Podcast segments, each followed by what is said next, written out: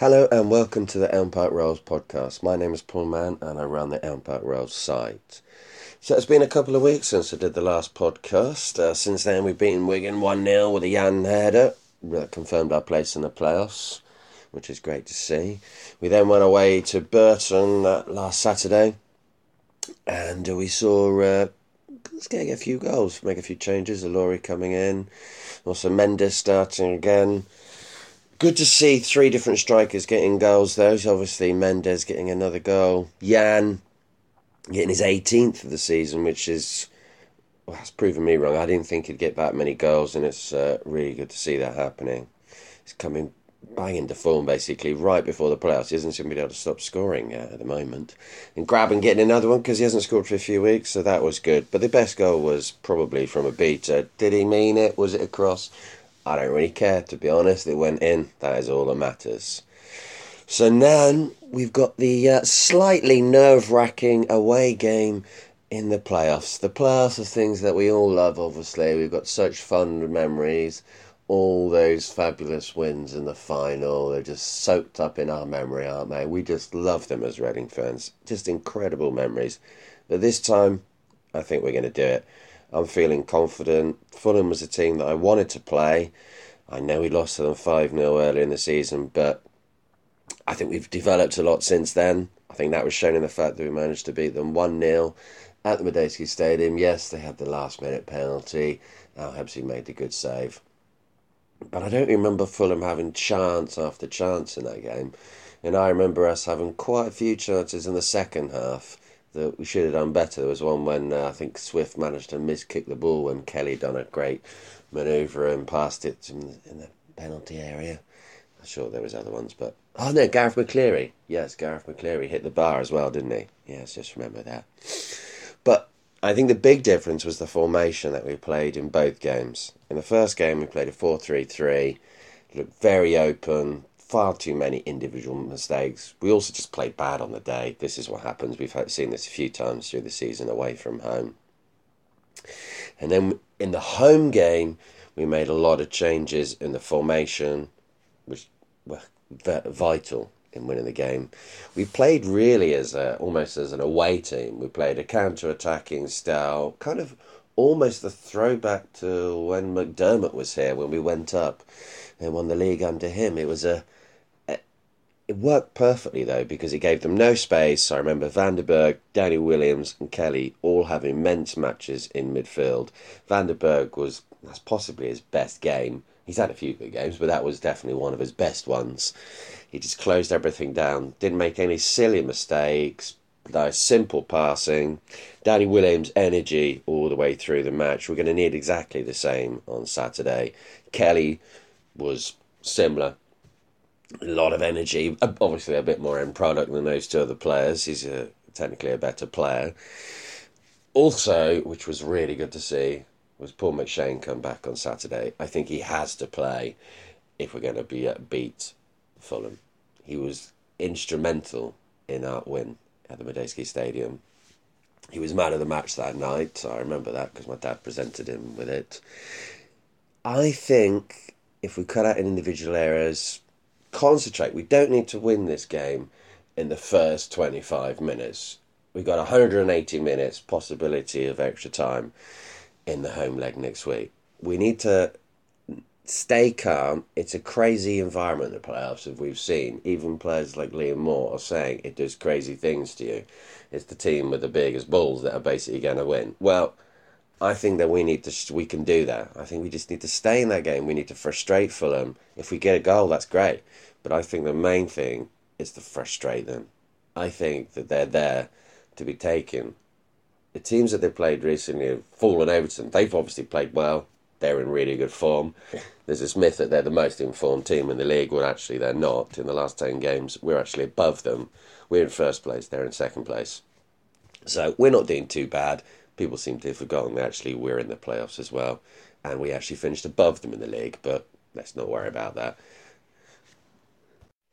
My starting eleven would be Al Habsi, McShane, Moore, Blackett, Gunter, Obita, Williams, Kelly, van Grabban, and Yann. I wouldn't start with Swift in this game.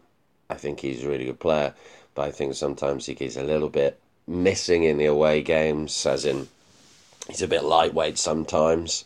He's obviously scored some goals away from home and everything. I know all of this, but I think we need Kelly, even though he's only about three foot two. He just seems to be more up for that kind of game, physicality that Fulham will bring to this game, and energy, which seems to have swamped a lot of teams recently. So I think don't think we can take that for granted. We can't be having a passenger in this team. Possibly you could say you could have Popa in there instead of Grabban, I think. I think he brings a hell of a lot of energy. Quality and pass, mm, maybe not. But he's got some potential. But Grabban, we've seen he can score goals. Now he's got a few goals. He seems a lot more relaxed in front of goals. So that's obviously going to help him massively. And if you, Yann, there's not even debate. I don't think you can play Mendes in this game. But if you need him later on, you can bring him on, can't you? You got Swift, Mendes, Popa. You've got some good players there you can bring on. So different options, but as we all know, with Stam, he could play a totally different team formation that we've not seen before. You do not know. I wouldn't totally be surprised if he played Ilori instead of Blackett. I'm wondering whether that might be his plan because Ilori's obviously much better on the ball from what we've seen. Bit of match fitness and sharpness, maybe he might be lacking, but I don't know. I'm just wondering whether that might be going to happen. So on to the questions now they asked that have been sent in. Appreciate everyone who sends these in, by the way. Here's the first one from uh, Sheshe Guevara. Jaap Stam's comments about his future, something to panic about or him answering a question with a direct answer. Well, that is the way that Jaap Stam is, isn't it? He's never going to like shirk a question. He's never going to worry about anyone else and what they think about him. This is a man who uh, says he's actually only got two friends in football, I think, or maybe one even.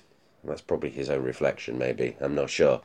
But Jaap Stam was quoted earlier in the week as for saying that he didn't know whether he'd still be at Reading next year. I've actually listened to that bit of the press conference, and he does say, Yes, I don't know if I'll be here next year. And then he continues to say, If it's up to me, I'll still be over here. So I think basically he wants to be here. Obviously, if somebody a big club comes in for him, he's going to be off. That's the reality of Reading, isn't it? I don't think I'd read anything into that apart from, can you please look at this article? It's interesting. And uh, another click. I think that's about it, really. But thanks for the question, Darren. Next one's from uh, Nath, St. Paul. Is the criticism of the local media's coverage of the club justified? Are they guilty of promoting negativity and unnecessary worry? I think this is mainly and probably Get Reading. Uh, I think it's uh, I think criticism of them is fair. I think uh, it's whilst worth remembering that even before Charles Watts left, there was a lot of criticism about constant uh, clickbait and uh, rehashing the same story about whatever it was constantly on your timeline or just seeing it every, every, like half an hour or so. So I don't think it's just necessarily down to uh, Jonathan Lowe at Get Reading. I think um, he wasn't necessarily the greatest when he first took over, and I don't think he's actually a sports journalist, and that's tough. Totally different skill to being an actual journalist. I think he's definitely improved, but I think Get Reading as a whole, I think is basically terrible terrible. I can't, I don't follow it on my uh, Twitter because it's just unbearable. I don't need to know what's happening with the new KFC opening. It doesn't interest me. I don't care. You know, tell me some actual news. It would be nice. But let's get back onto Reading.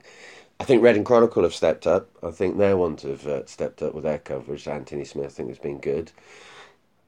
I think um, it's a little bit unfair to say that they're creating panic or negativity or promoting it. I think that they're creating stories which are there. Technically, these people are saying these things.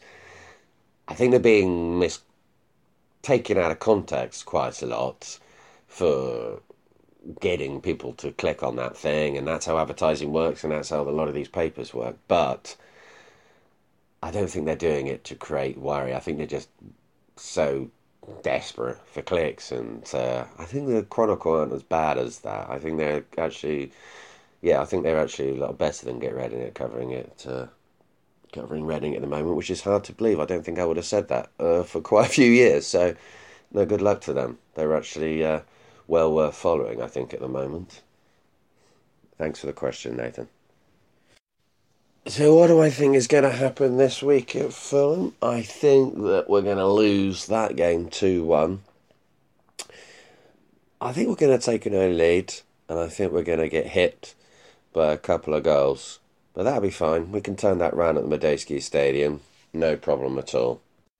Obviously, I hope I'm uh, totally wrong and we win 6 0. That would be quite nice. I'd uh, take that right now.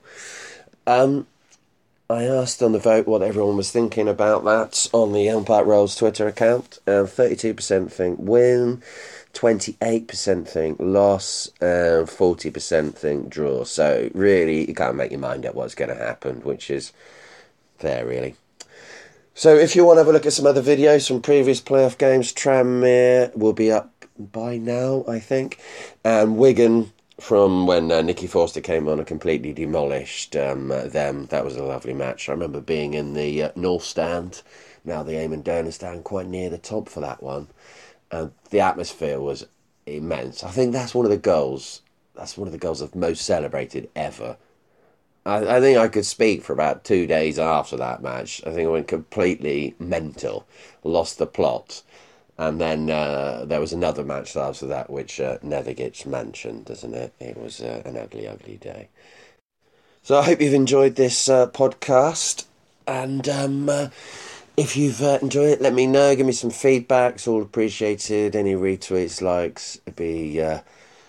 we can talk more about that holiday offered earlier in the time. I think we're getting to know each other a little bit. The relationship is building, you know, and we don't need to play these games anymore. Okay. Cheers.